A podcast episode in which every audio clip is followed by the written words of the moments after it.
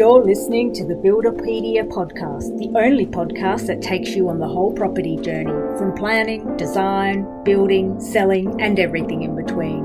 Along the way, we'll introduce you to our network of friends and colleagues who are experts in their field.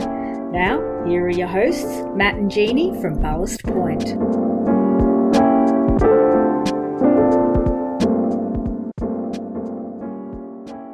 Hi, Mat, and hi, everyone tuning in today. Welcome to our first episode of Buildipedia. I'm very excited to be here. Mat, how are you feeling? Hi, Jeannie. I'm well. Happy to be here. So, before we get into our episode, we like to ask our guests, and since today it's just us, we'll be answering this question, but we like to start off with who has inspired us this week? Well, this week it's it places our episode in a in a place and time. But this week, poor old Warnie passed away, and Warnie inspired me because as an elite athlete, he was able to drink and smoke, gamble, uh, get in all sorts of trouble, and yet he's an elite athlete. And so, hats off to Warnie and uh, for being the only drinking, smoking, unhealthy, and partying elite athlete that Australia's really produced in the last little while. So hats off to Warnie, poor old Warnie, um, and uh, certainly a lot of respect for what he achieved. Cool. He's gone out in a blaze of glory. What about you, Jeannie? Who's who's your? Uh... Um. So so mine. So I was scrolling through the Humans of New York this week. Have you heard of them? Humans of New York. The Humans of New York? No. Yeah. Um, it's a really interesting Instagram page where this guy goes around photographing people on the streets and asking them their life stories. You should check it out if you have time. Yeah. the Humans of New York. But yeah, um, yeah, I just um, read about The Humans of or- New York. Yeah, they even have a book, which I plan on getting. But um, the story that inspired me a lot this week um, is a real estate agent from Augusta, Georgia, in the US. Her name is Venus Morris Griffin. And her story was really amazing because she basically started off as a single mom. So she had six kids, was a housewife, and then turns out her husband did all kinds of crazy stuff and they had to get divorced. He went to jail and she had to figure it out how to feed her six kids and raise them on her own. And she went from basically being broke and in a lot of debt to making a lot of money as a real estate agent. And her message was that consistency, dedication, and ambition will, you know, drive you to achieve whatever you set your mind to, and God, because she's religious. So I don't know. Overall, Yeah, well, like I think I, I can I. I mean I, I'm inspired because I mean I don't really have a lot of trouble feeding my four kids, but just having four kids is Yeah. already an interesting life, let alone having six kids and having to sort of reboot a career. I, I like Yeah. I've got a lot of respect for that. That's that's incredible, and uh, it just goes to show if if you dedicate it and you work hard. I think like you know Yeah. that's that's what I found, and um, Yeah. hard work. You you look behind all this crazy successful people, and they just work their ass off, and Yeah. uh, you know It's the harder you work, the luckier you get. I think that's the message. from that story. absolutely, no doubt about it, no doubt about it. Great. So, welcome to the first episode of Buildipedia. We are so excited to produce this podcast series to help you along your own property development journey. And throughout the series, we will take you on a journey through the property cycle from beginning to end and introduce you to some of the best people available to guide you, from real estate agents to get tips on what to buy and how, through to property marketing and branding professionals who can help you create an amazing selling experience. In this first episode, we'd like to introduce ourselves and tell you more about Buildipedia and why the world needs another podcast about property and design. As a young architecture student, the world of property development seems incredibly exciting, but also daunting and challenging. I imagine many of my questions will resonate with those who love property, whether they're looking to buy, sell, or build their forever homes. So we're lucky to be joined by Mat, who is the director of Ballast Point Design and Build here in Balmain, Sydney. Having had more than 20 years of experience in the industry, Mat is a licensed builder who's worked with some of the country's most outstanding architects, such as Ian Moore, Rosevear Stevenson, and Peter Stutchbury. Mat founded Ballast Point in 2015, and it's become an integrated building design and construction company known for some outstanding projects and their commitment to clients. So, Mat, please tell us a little bit about yourself and how you got started in the building industry.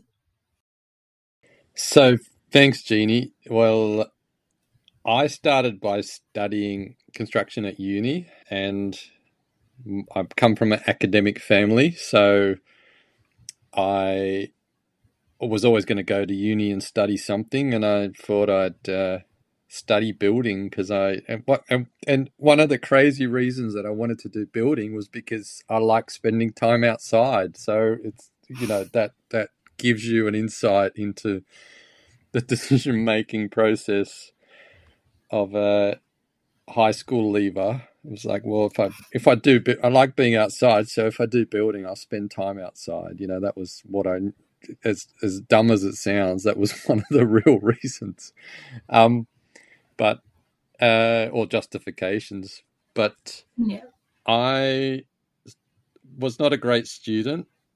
I was a terrible student, but um, and I wasn't that hugely engaged in learning about uh, paints and the technical side of building, but once I got out and started working in building, it was it was fantastic, and I was lucky enough to land a job with Chris Youngkin, who became my mentor and, and teacher, and who I worked with for a very long time, and he did some amazing work for some amazing architects, and that was a really fortuitous thing. I, I sort of applied for a job as a site manager, having minimal site manage- management experience, and um, he said, "Well, you, you can't be a site manager. Don't be silly, but maybe you can come and work in my office." So, um, so that was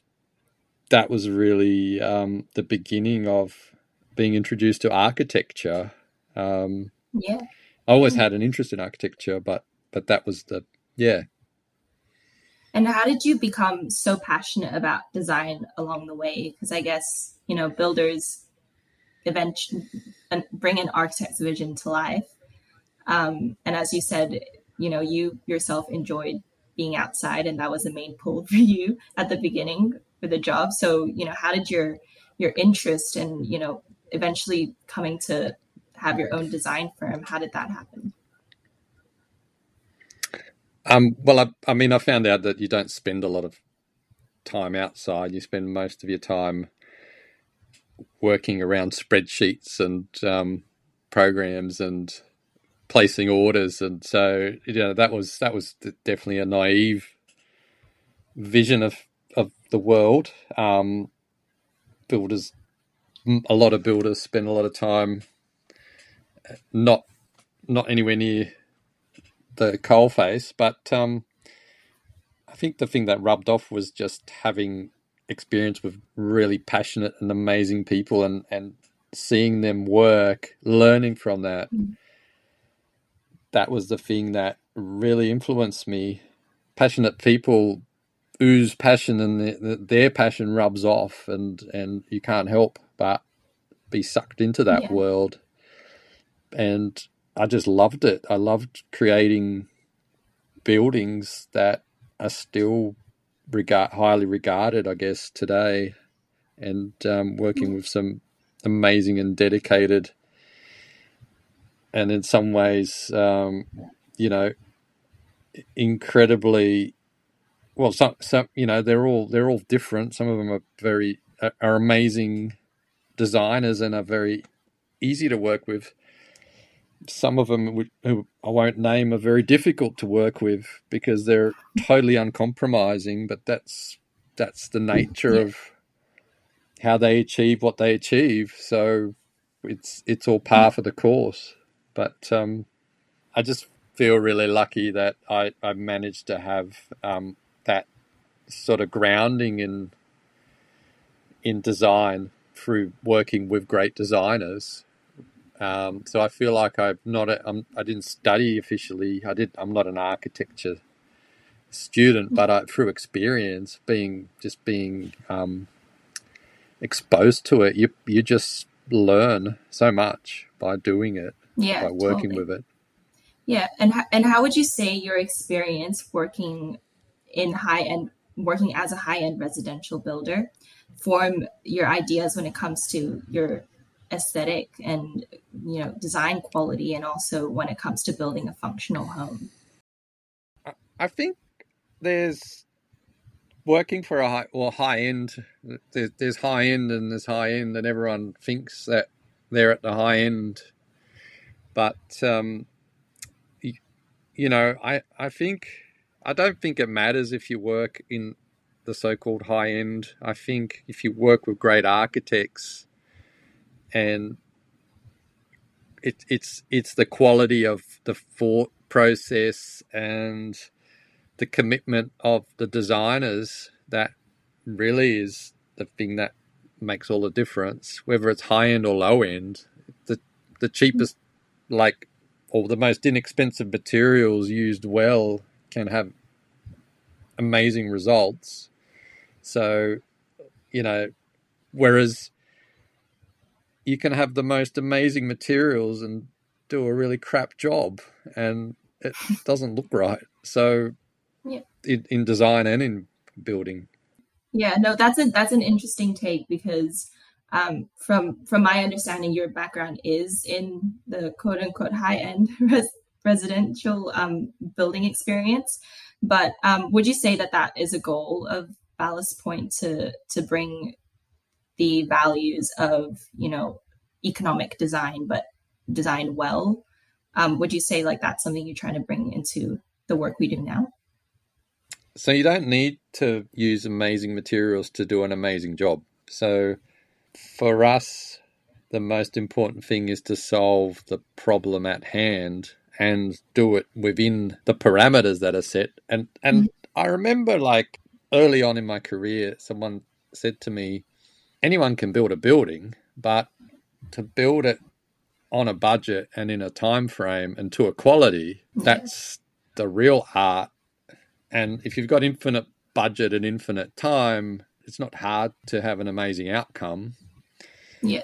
Um, for most people, so yeah. it's a it's about fitting in, you know, and ever and and the other the problem you have as a design or designer or a builder is that everyone wants high quality on on time and on a low budget. So it's about unpacking and being honest and telling people what is possible and just being upfront is the key. Yeah.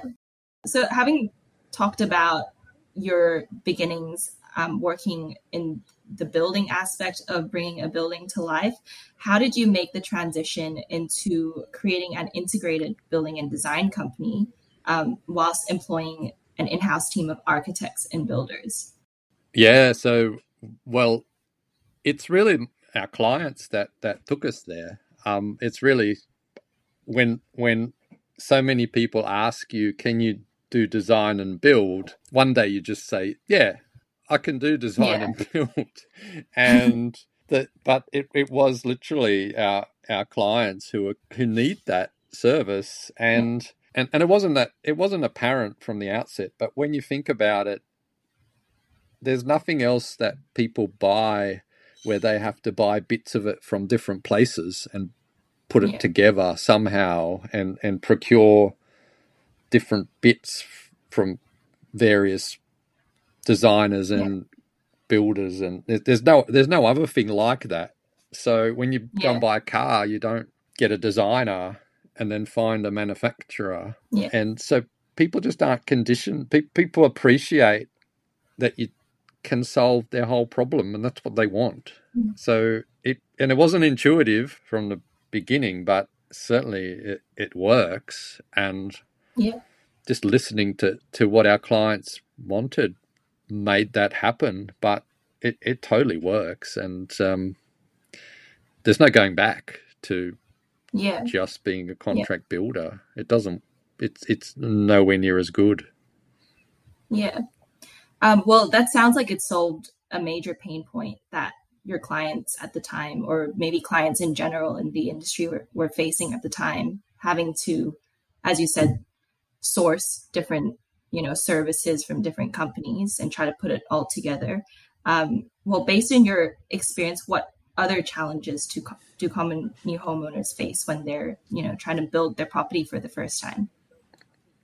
So the biggest challenge is, is that it's a very steep learning curve, and you don't know what you don't know when you're first getting into property. And there's a myriad of challenges. It- It's like a puzzle where you have to put all the pieces together, and yeah, people don't know what they don't know. So finding all the pieces of the puzzle is tricky, and then putting them together is even trickier. And yeah, without having that experience, it's often awkward. Um, Mhm. The thing that I would say um, is just keep asking questions and lean on as many people as you can.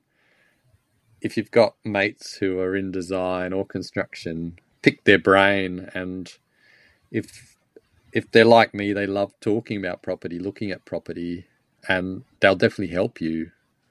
And that's that's one of the great sort of perks or, or personal pleasures, I guess, in in hmm. doing what I do is that I, I help my friends find property, fix their property, build, design. I, you know, we can workshop things, and um, it's it's one of the best aspects of of my job is helping people get through that.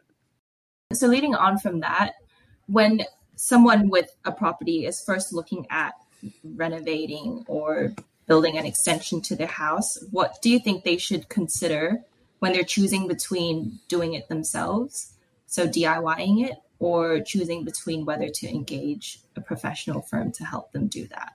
Well, getting a professional firm comes at a cost. So if it's a cost that you don't have the budget for, well, you obviously got to DIY it and you got to, you know, when everyone's done that and everyone I know has done that at some point. And, and when I bought, well, when we bought our first house, that's what we were doing after work and weekends. We were fixing it because we didn't have the budget to basically get someone in to help us fix it. There are things that are worth spending money on. The, the number one thing is getting a good design, getting a good, a good floor plan. Just don't try and do that bit yourself, is my recommendation. If you're going to spend money on anything, get that right because you everything else builds on that. So if you don't Yeah. get that bit right, no matter what you do later, is not going to create a great outcome. So get the basics, get the basics right. But the other thing, just be aware of what you're paying yourself to do DIY. If you're going to pay yourself $5 an hour and do a crap job of something, just get Yeah. someone who can do a good job and put your time into into things where it's worthwhile and it's and it's funny because people like you know I've got mates who earn a good wage. They they would be earning I don't know 80 100 dollars an hour. And I'm kind of going hang on a minute. Aren't you better off putting more effort into the things that you're actually good at and getting someone in to do that bit of it? Yeah.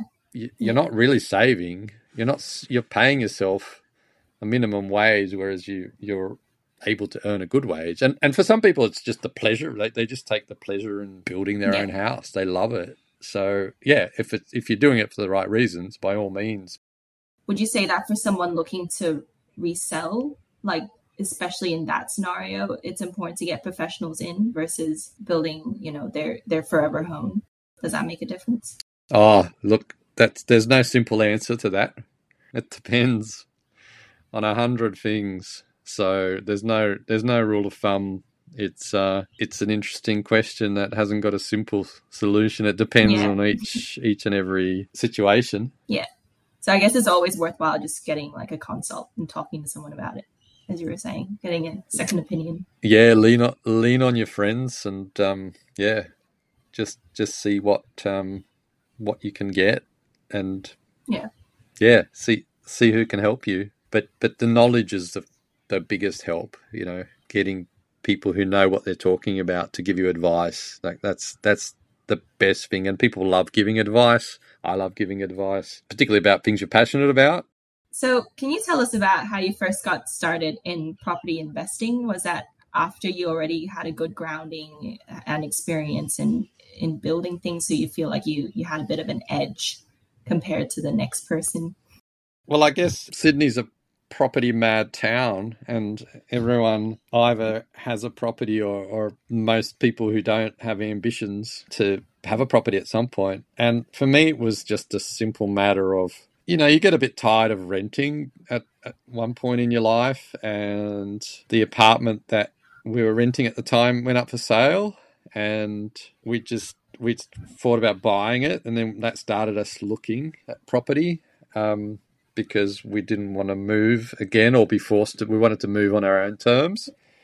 So yeah. I think you like. I think for me, like I wasn't passionate about. I w- I wasn't in the kind of bull rush to get out there and and buy something, but it kind of happened organically. We were we were renting and we were tired of renting. Once we bought our first property, we renovated it. Then we were thinking, well, what's the next one? And it wasn't quite that simple, but um, we needed potentially we needed a bigger place because we had a growing family by, that stage. So that sort of became a little bit of a continuum.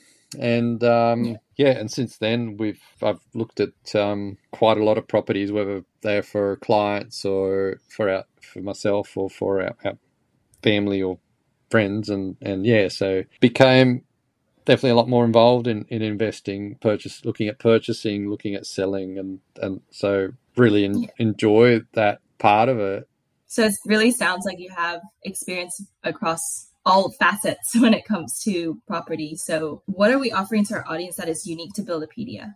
So here's what we're trying to do. We're we're trying to put the puzzle together and we're trying to join all of those things that maybe are subject of separate discussions and separate podcasts like property development and design and construction and we're trying to bring it all together somehow. And it's this mad plan to kind of cut across all of those subjects whatever it is. We're trying to help people put the puzzle together and give our listeners an insight into that whole cycle from buying a property to design to construction and selling and all of the bits that go with it and what do you think, Jeannie? What what do you want to achieve, and what do you want to bring to our listeners?